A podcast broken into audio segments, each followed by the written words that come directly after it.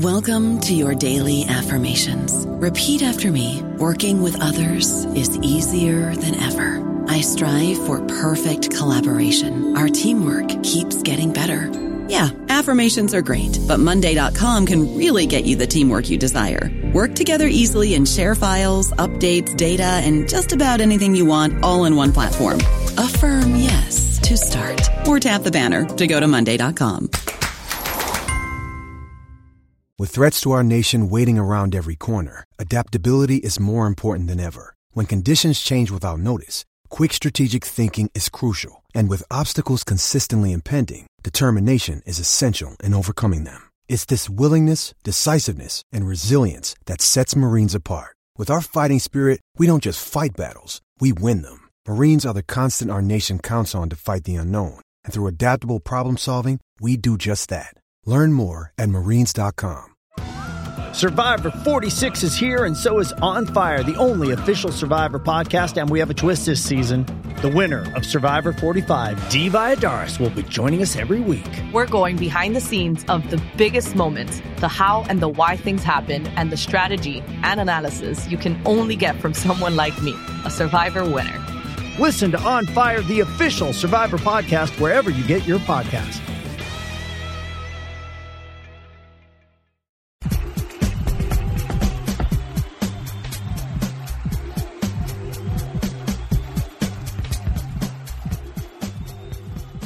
Thank you for downloading this episode of New Books in Sports.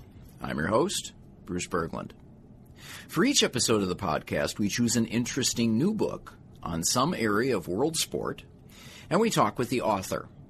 My guest for this episode is Charles Fountain, Associate Professor of Journalism at Northeastern University in Boston. Chuck is the author of two previous books looking at the cultural history of American sport. One, a biography of iconic sports writer Grantland Rice, and the other, a history of baseball's spring training. He returns to baseball with his new book, a history of one of the sport's most notorious and influential episodes, the Black Sox scandal. The book is titled The Betrayal The 1919 World Series and the Birth of Modern Baseball published in 2015 by Oxford University Press. As a historian and teacher of journalism, Chuck is especially interested in how the scandal of the World Series fix was presented in the press of the times. One particular episode he addresses in the book and in our interview is the origin of the famous line, Say It Ain't So, Joe, directed from a young fan to White Sox player Joe Jackson. We also discuss in the interview the broader context of gambling and baseball and how rumors of a fix surrounding the World Series were nothing new or unusual at the time. Chuck is an engaging writer who has crafted a vivid picture of baseball and the gambling underworld of the early 20th century. I think you'll enjoy my interview with him. My guest this week on New Books in Sports is Chuck Fountain. Chuck, welcome to the podcast.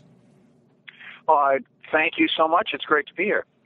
So typically we start out by asking our guests to give a, uh, a bit of background about themselves. Uh, so uh, I'll ask you to um, talk about your background in, in sports and journalism and, and uh, what led to your interest in researching sports history.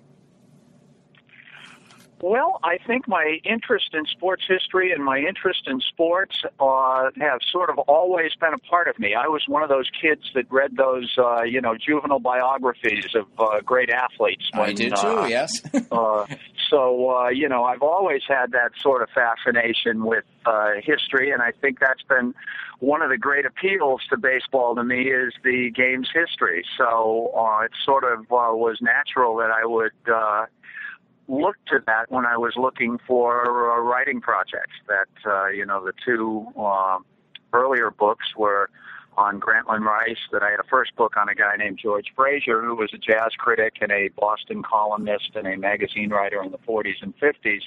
But my second book was on Grantland Rice, which gave me a chance to uh, look at the history of American sport in the first half of the 20th century. And then after that, I wrote about uh, baseball spring training, which was a project that didn't get me any sympathy at all when I was leaving on reporting trips in February and March, leaving Boston to go to Florida and Arizona. Uh, but you know that too was a lot of fun. That was a piece of baseball history that I knew very little about until I started getting into it, and I realized that the reason I did was because nobody had written about it, and I felt uh, somebody should. And as to this project, that like every other sports history fan, I read Eight Men Out. I read it when I was a teenager, and it had you know was a relatively new book and I read it. I liked it then. I read it again when I was writing about Grantland Rice and writing about Grantland Rice's coverage of that 1919 World Series, and I liked it then. It was a you know very rich book. But as I learned a little bit more about it, I uh, learned that there were some uh, you know things that were left to be said. That uh, you know anybody. What I've been saying is that anybody who writes about the Black Sox scandal owes a great debt to Eliot Asinof and Eight Men Out because he kept the story alive all these years. Uh, but we also labor under a great burden because uh, he kept the story so alive that uh, the mistakes in that book have become a part of the history, and uh, they shouldn't be. So um, there was the sense that uh, you know there were still things left to say, and uh, the ability to put the story in a greater context than Eight Men Out or any of the previous uh, histories that the book had done. Well, I was going to ask that. So, what did you find in the course of your research that uh, that is incorrect from the conventional narrative from those who know the book Eight Men Out or the film Eight Men Out?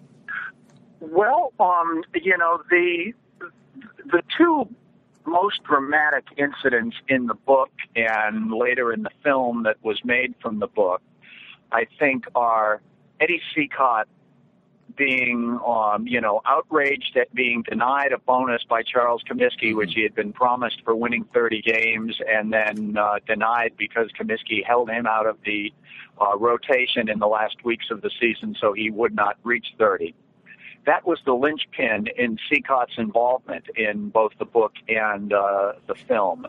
And there's just no historical, um, you know, sourcing for that. That if you look at Cicotte's salary card in the Hall of Fame, there's no mention of any bonus on his card.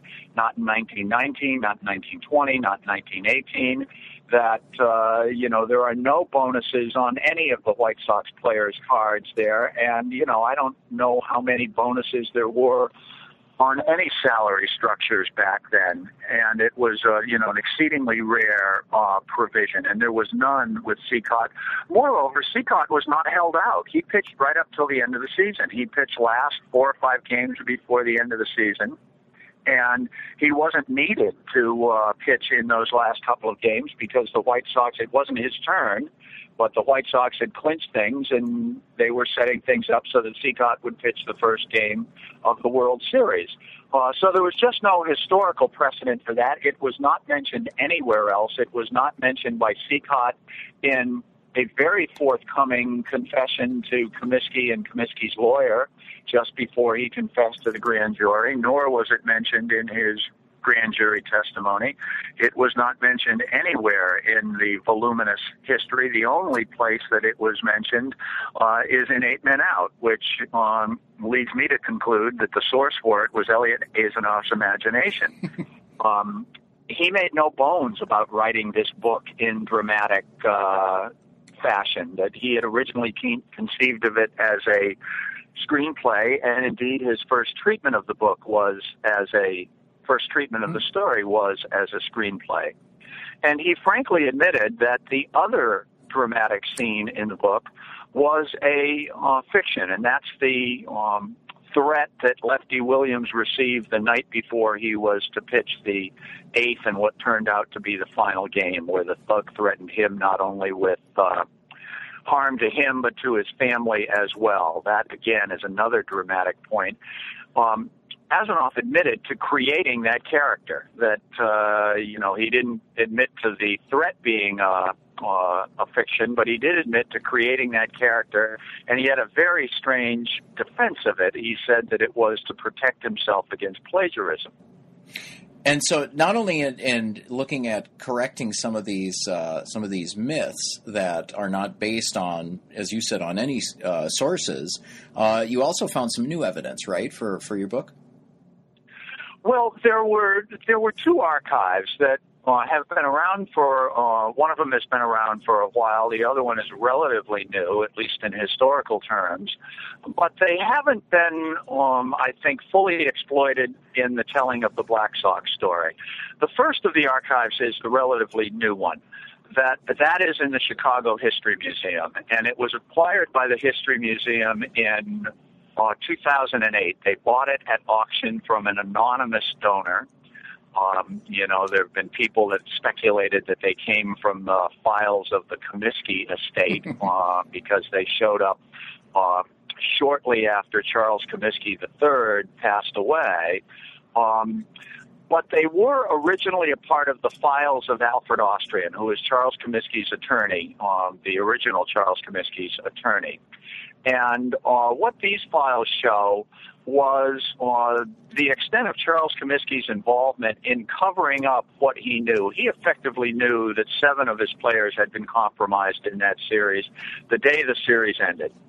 And he had out, actually gone to Alfred Austrian's office that day and uh, what the two of them discussed was we need to find out what is out there for information, not so much that they could uh, dismiss the players if they found them to be complicit, but uh, so that they could determine whether or not this story was going to blow up and whether or not they could get away with signing these players for the 1920 season. So Comiskey hired a team of private investigators to follow not all, but most of the players involved in the the 1919 fix. And what he determined over that winter was that there was uh, no smoking gun, that it was unlikely to blow up. And so he uh, determined that he could just continue. He could sign these players to their 1920 contracts, and the whole thing was probably going to stay uh, just a rumor. The other thing that that archive showed was how central Comiskey was and Alfred Austrian, his attorney, was in bringing Judge Landis into the game. And moreover, they showed that the reason they wanted to bring Judge Landis in was not to have a new strong voice that would be the center of power in the game, but so that they could take power away from Comiskey's mortal enemy, Ban Johnson, who was the president of the American League and was also the strongest voice on the three person National Commission during those years. And he effectively had control of the National Commission, and he and Charles Comiskey hated one another, and uh, you know that that was the reason Comiskey, you know, used that moment, the confusion after the Black Sox story broke, to help uh, him try and bring ruin to his great enemy. Mm-hmm. In the meantime, the other very valuable archive which is in the Hall of Fame in Cooperstown and is part of the files of Ban Johnson, showed how Ban Johnson was using the same moment to effect the ruin of his great enemy, Charles Comiskey. That Johnson used the full finances and resources of the American League to aid the Cooks County State's Attorney in the months after the indictments of the players that Ban Johnson effectively became the investigative arm of the Cooks County State's Attorney Office and um, found the witnesses that were the star witnesses at the criminal trial, persuaded them to testify, brought them to Chicago, introduced them to the investigators for the state's attorney, and uh, put them up and paid their expenses while they were in Chicago uh, waiting to testify. So those two uh, files revealed, I think, a to this point not told piece of the story, which was the extent to which the enmity between Charles Comiskey and Ban Johnson determined how those events after the story came out would play out. Had those two uh, men not hated one another, I think it is very unlikely that the story would have played out that the way it, it did, and also very unlikely maybe that the story would have ever come out because the grand jury, which is the uh, the catalyst for bringing the story out, uh, was really convened only after the presiding justice of that grand jury, Charles McDonald, contacted his friend Ban Johnson and asked, would it be in you know, your best interest, my best interest. Ban Johnson wanted to bring Charles McDonald into the game as the uh, new chairman of the National Commission, and McDonald asked him, "Would it be in our best interests uh, to have the grand jury look into this?" So the grand jury might not have uh, even looked into this, were again, it not for Johnson and Comiskey's, um, you know, very unpleasant relationship. I would I would add that uh, it wouldn't have happened if they were still friends because they, they as you talk about the book they they were friends at a time. That's right that uh, you know this uh, you know dislike for one another uh, was the absolute opposite of uh, how that relationship began. They were great friends uh, they worked very closely together in revitalizing the western league and they were restless as minor leaguers and they wanted to make their Western League, the major league, which they did. Uh, they uh, realigned some franchises, brought them into bigger cities, and in 1901 declared that they were at this point no longer a party to the uh, national agreement as a minor league and would be a uh, second major league from that point forward. They were so successful at that, of course, that they forced the merger with the National League within two years. Um, they were partners in bringing that to pass, and they were great friends for probably another 10 years after that. They shared an office in the Loop in Chicago and uh, vacationed together, sometimes stag, sometimes with their wives, and that uh, sort of disintegrated for reasons that are rather lost to history. We have some, you know, small events that precipitated the beginning of the dislike, but uh, you know how it grew to what it was, uh, we'll probably never know. It's one of the uh, the many mysteries of the Black Sox story that we'll never know. Mm-hmm, mm-hmm. So, if they, following up on your point, if they had remained friends, this all would have likely been uh, uh, uh, as you say, Comiskey and his attorney would have found out about it and then probably uh, continued to cover it up. But uh, you make the point that this, uh, the the Black Sox scandal, ultimately was was good for baseball because of the context uh, in which baseball was operating, in which gambling was, was just a constant presence around the sport. So can you can you talk about that context that you discuss at the start of your book of, of the presence of, of gamblers mixing with mixing with baseball players really since the mid nineteenth century? Yeah, but I think that uh, you know, starting to answer that with the Black Sox, that if Comiskey and Johnson had been friends, that would have been covered up, and that would have remained forever. Uh, you know, one of those points that historians debate was the 1919 World Series fixed yeah. because we never would have had proof. And if that had been the case, I think we probably would have had another scandal at some point in the next uh, five to ten years because, as you said, gambling and baseball were, you know, very closely intertwined in those years. They had been since the beginning that the number of fixed games in the early years of the game probably rivaled the number of honest games. I mean, that's a slight exaggeration, but only a slight exaggeration.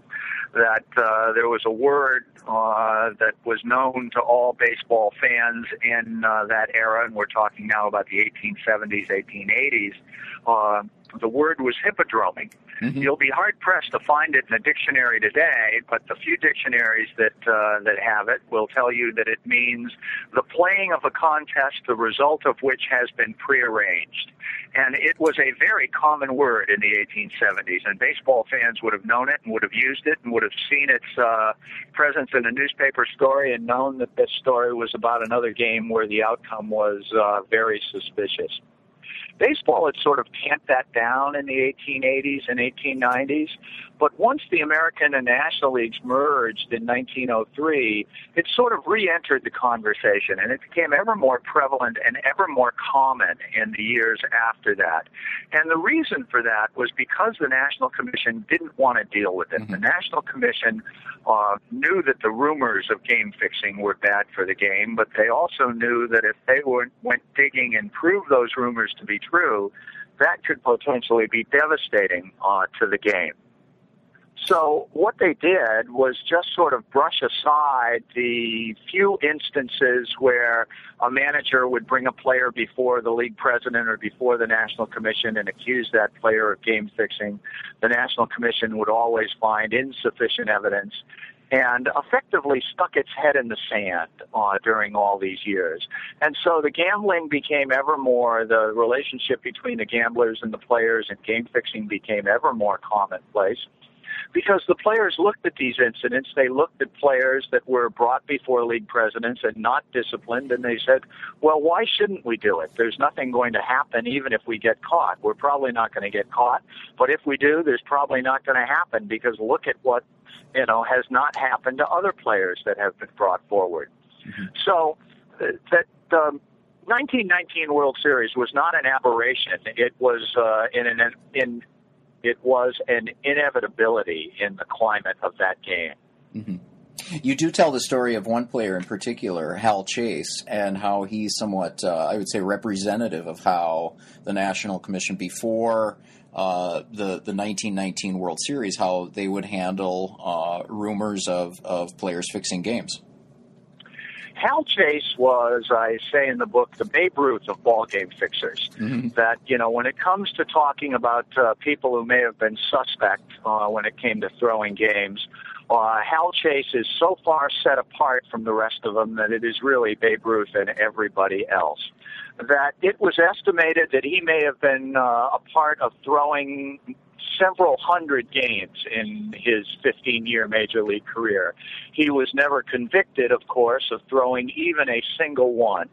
But people that he had played with said that, you know, several dozen times a year he approached other players or he had plays that uh, his teammates suspected were, you know, aimed at pleasing people who may have bet on the games and may have paid him a hundred or a couple of hundred bucks to uh, do it if the National Commission wanted the, uh, you know, to prevent the Black Sox scandal from happening, it had its opportunity.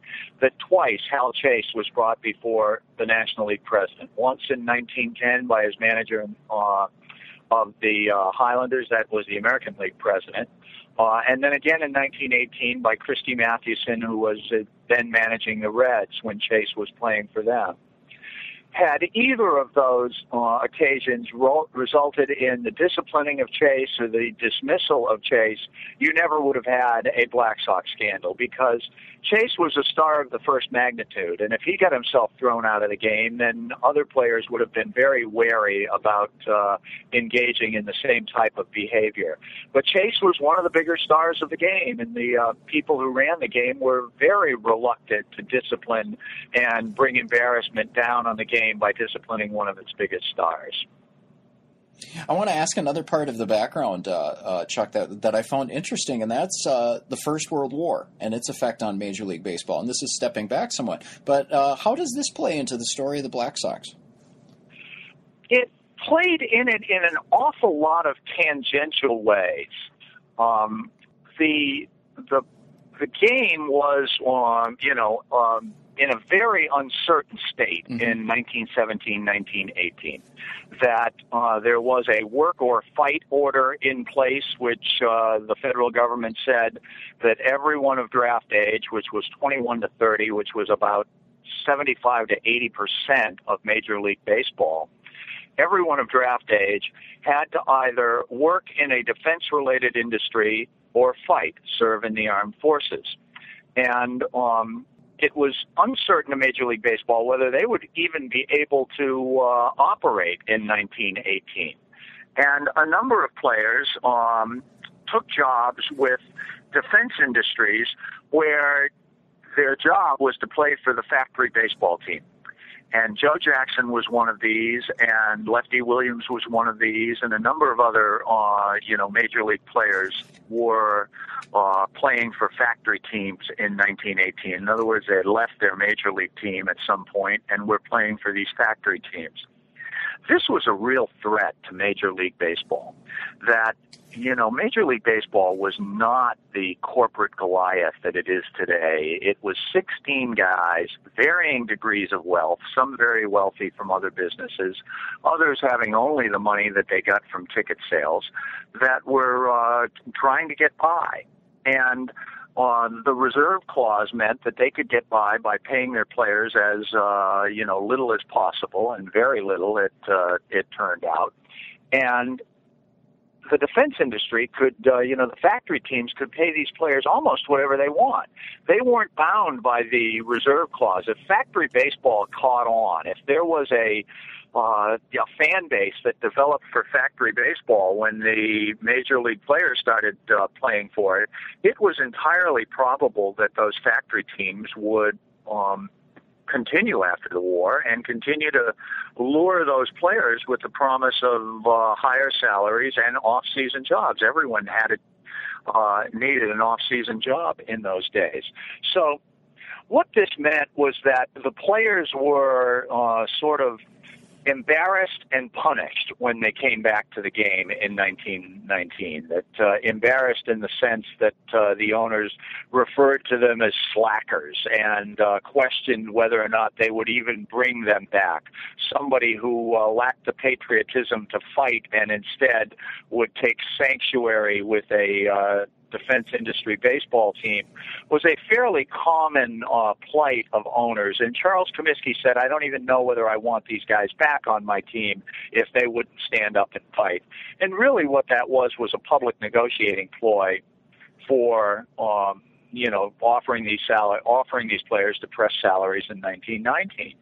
The other piece of the 1919, or excuse me, the World War One story that had ramifications for 1919, is that Ban Johnson made a great number of horrific missteps, and um, that sort of weakened him as you know he was called the czar of baseball in those years um, and all of the missteps that he made through the 19 um, through the world world war one period uh, weakened him and effectively allowed Charles Comiskey to put together this coalition of owners, National League owners, uh, completely, you know, a unanimous uh, core of National League owners, and himself and two other American League owners. Um, the missteps by Johnson during the war allowed Comiskey to put that coalition together. So let's uh, set the plot in motion, Chuck. Uh, how did the, the the scheme to fix the World Series start? Well, we're never going to know the answer to that question. and anyone who tells you differently is, um, you know, uh, ignoring the evidence that uh, the players were talking about it throughout the latter part of the 1919 season that every one of the players that talked about this afterwards, either to Comiskey's private investigators or to uh, the grand jury or to Comiskey himself when they confessed, every one of them said that uh, you know the subject came up sort of tentatively a couple of times during August. Uh, Buck Weaver actually told the private investigator that the first he had heard about it was uh, June long before it was clear the White Sox were going to be in the World Series. Um, the talks got you know more and more um, regular and more and more serious as uh, we moved into the last two, three weeks of the season. There were a number of talks that we know about that took place uh, when the White Sox were in New York in mid September, when they were in Boston in mid September, and then there was a meeting on the last weekend of the season, the last Friday night of the regular season, in Eddie Cicotte's hotel room in the Warner Hotel, where seven of the players were present, and uh, the sort of final together with uh, two of the gamblers who were trying to uh, put the the fix together, and that was where the whole thing finally coalesced. So if you want a starting point, you can uh, probably take that Friday night meeting on the last week of the season.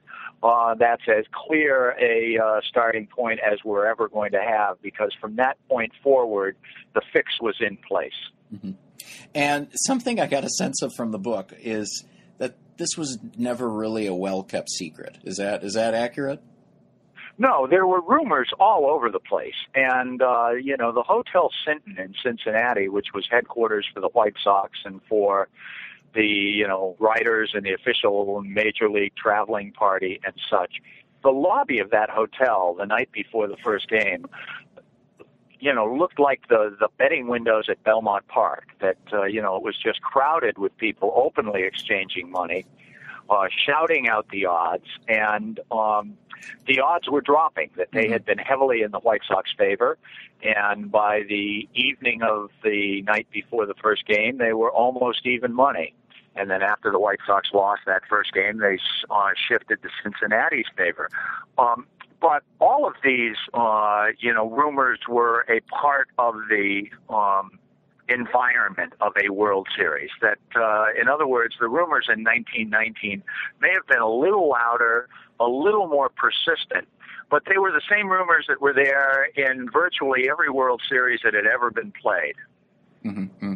So then, what led Comiskey, as you said earlier? You know, Comiskey on the day after the series uh, he was looking into uh, uh, finding out if his players had, had fixed the series. So, so what led him to take action then? Um, that that was Gleason coming to Comiskey. Uh, it was, um, you know, Gleason convinced that, uh, you know, off of all he heard, half of, off of, you know, we don't have any of the particulars, but half of, off of what he uh, put to the players and what the players uh, said to him, that Gleason was uh, convinced that uh, you know Gandil, uh, Joe Jackson, Swede Risberg, Hap Felsch, Fred McMullin, Lefty Williams, Eddie Cicotte were all compromised. Those were the seven players. No one suspected Buck Weaver uh, during the series. Uh, and Comiskey never suspected Buck Weaver. That uh, Buck Weaver was brought into the story when the players started confessing and included Weaver in the uh, the conversation. Um, when I say that he knew that, you know, knew for certain, I'm not sure anyone knew for certain or anyone wanted to fully believe it. But the story as it came out, the mm-hmm. seven players that were involved and, uh, you know, the, the money that, uh, that they had been paid, uh, that was the, you know, the, the story as it came out a year later was the story that Gleason and Comiskey uh, believed on the eve of that, on uh, end of that World Series. Mm-hmm. So you had mentioned earlier that uh, Comiskey, along with his attorney, they had uh, private investigators, correct, following after the the players in the off season. Is that uh... they did that? Yeah. Uh, you know, from uh, you know early November through the last investigation lasted through the winter into the start of the next season, actually, yeah. and trying to determine whether or not these players were you know, exhibiting a uh, sudden uh, wealth that uh, couldn't be explained any other way, or you know, were in any way talking about what had happened.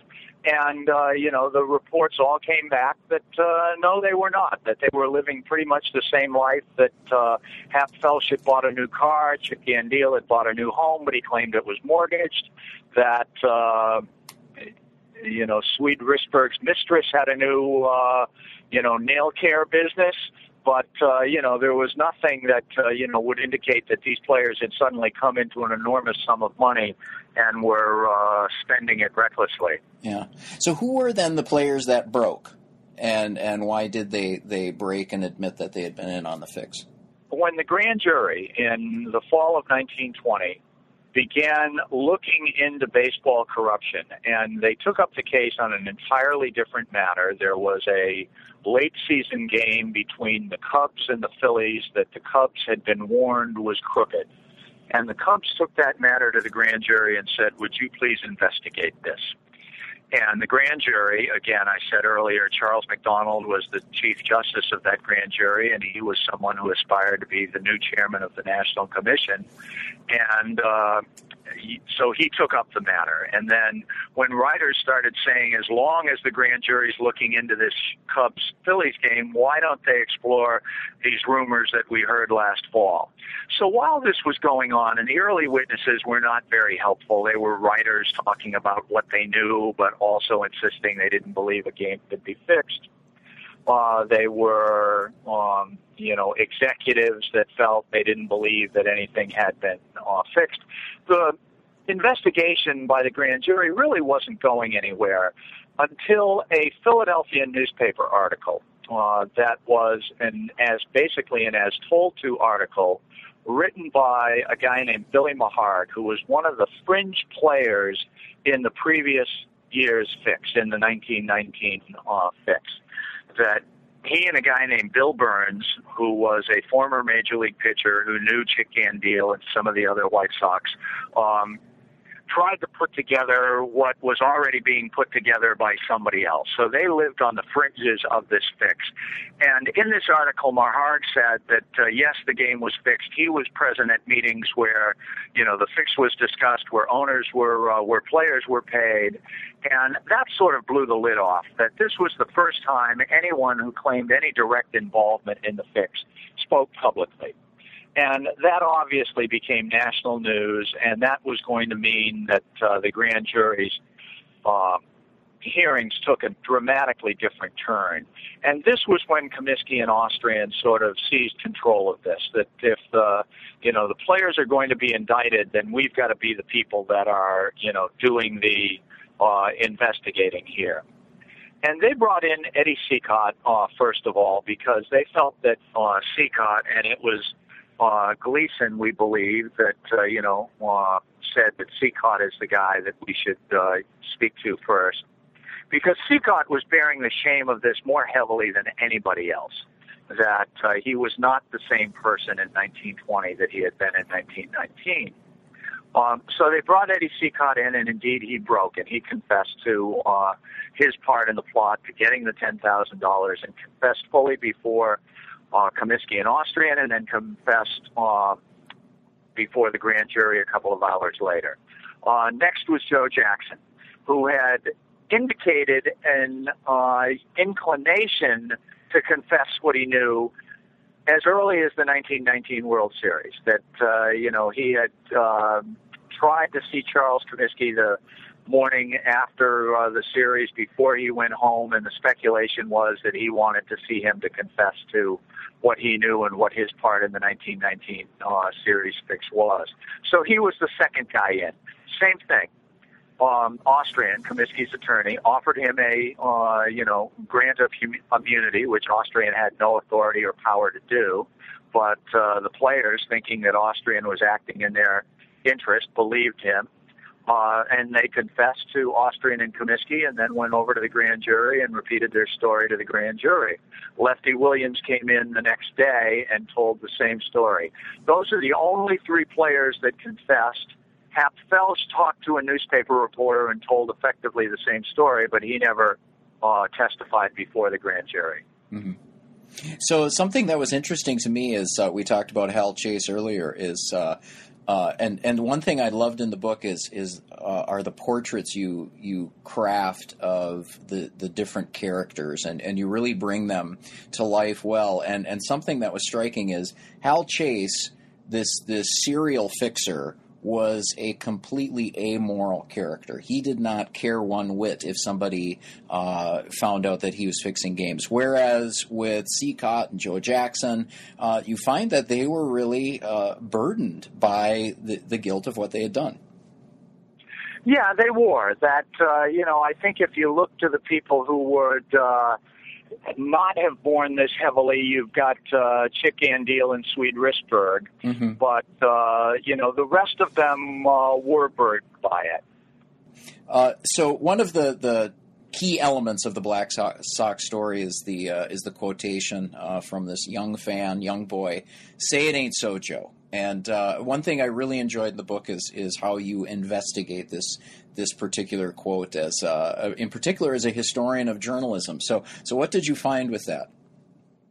Um, well, the story is um, in Hugh Fullerton's article in the Chicago Herald and Examiner the day after Joe Jackson confessed to the grand jury, that as Fullerton tells the story, that Joe Jackson left the courthouse.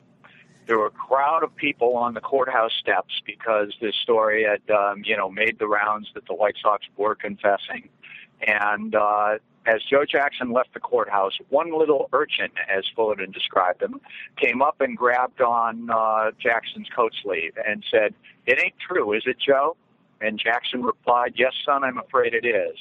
And the little boy said, Well, I never would have thought it.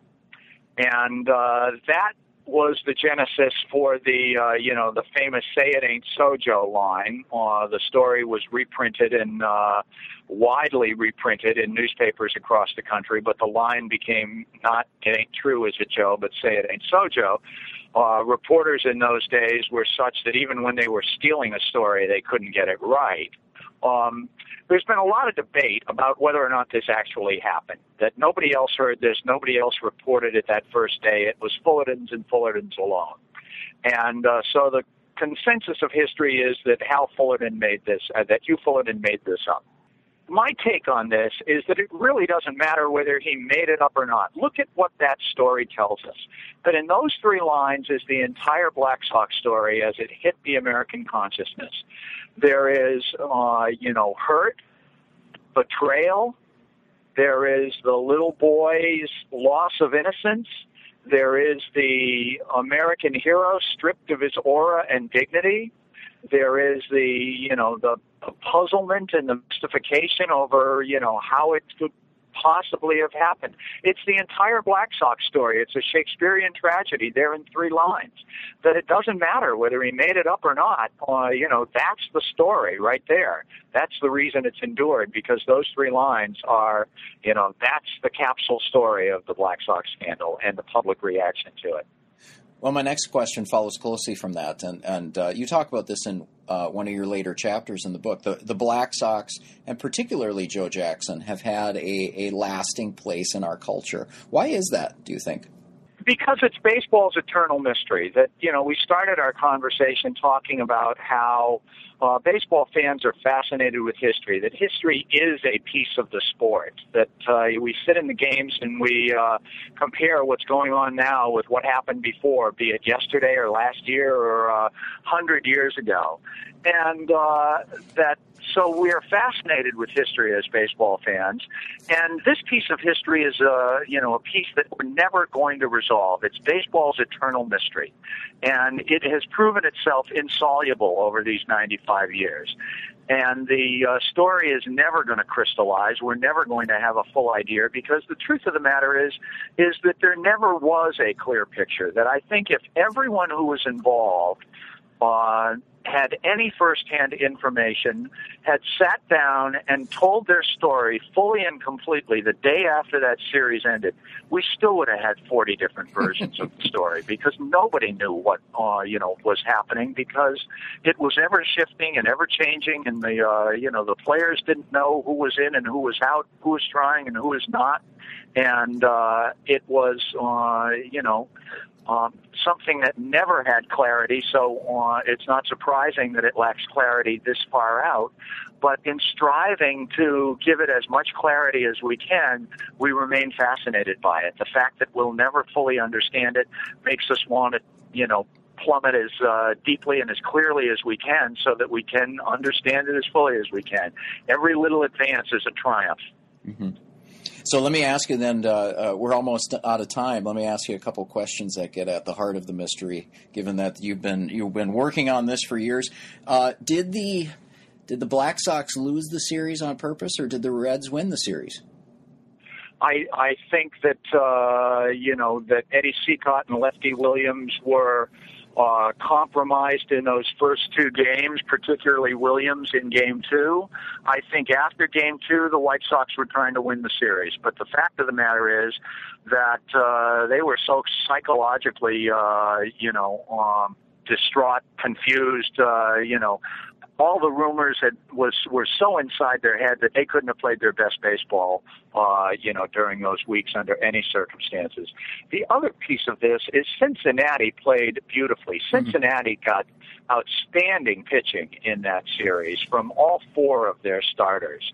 And uh, that's one of the things that's lost in history. That uh, you know, people have asked uh, the called the title of the book is The Betrayal Who Was Betrayed? And I say, well, everyone, if you were a piece of this, you felt betrayed. But nobody felt more betrayed than the Cincinnati Reds, and they felt betrayed by history because they were convinced that they were the better team on those eight days in uh, October. And I think they were probably right. I think they probably were the better team on those eight days. And uh, they were convinced that they were deserving of far more from history than their role as accidental champions. Mm-hmm. So the other question that uh, gets at to this this mystery of the Black Sox is is of course should Joe Jackson be in the Hall of Fame?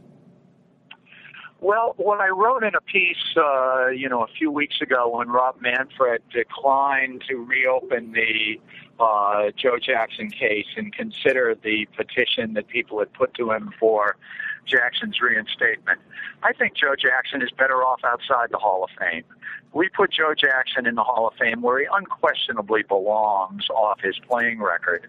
We put him in the Hall of Fame, he becomes one of 325 men in the Hall of Fame. And maybe his story with uh, with an ending, however happy the ending might be, maybe we uh, put the story aside now. That story is finished. But if Joe Jackson stays on the outside looking in, he remains this iconic, mythic American figure of popular culture, the guy who is uh, people literature like The Natural and Shoeless Joe in the decades since his death.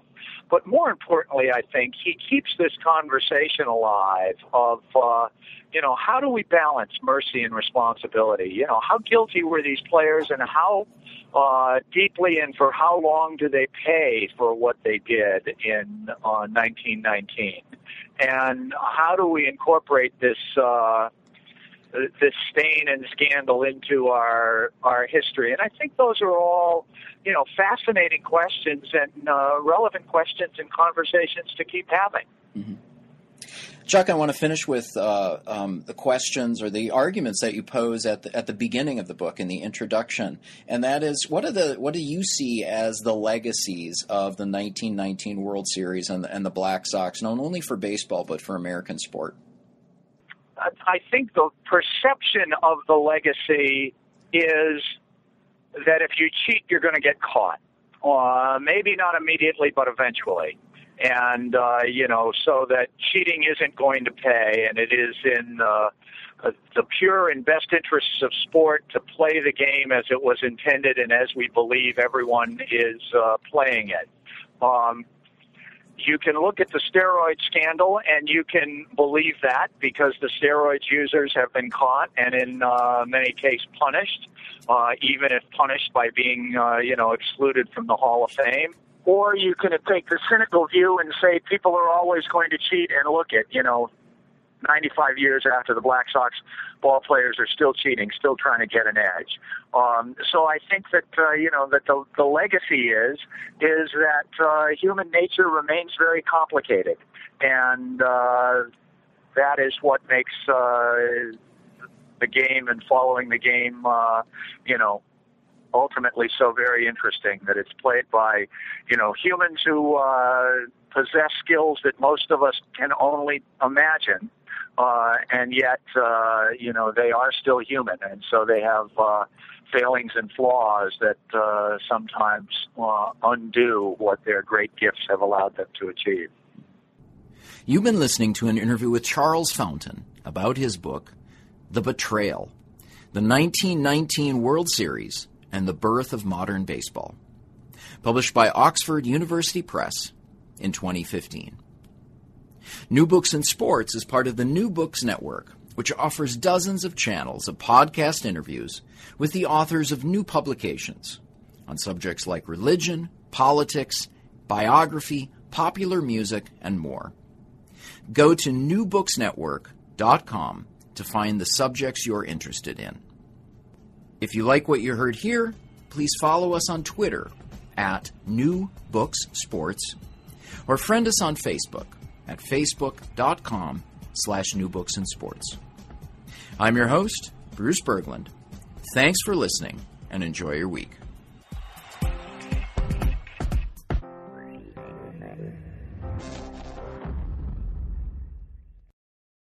Step into the world of power, loyalty, and luck. I'm gonna make him an offer he can't refuse. With family, cannolis, and spins mean everything. Now, you wanna get mixed up in the family business. Introducing The Godfather at ChumbaCasino.com. Test your luck in the shadowy world of The Godfather slot. Someday, I will call upon you to do a service for me. Play The Godfather now at ChumbaCasino.com. Welcome to the family. VGW Group. No purchase necessary. Void where prohibited by law. See terms and conditions. 18 plus.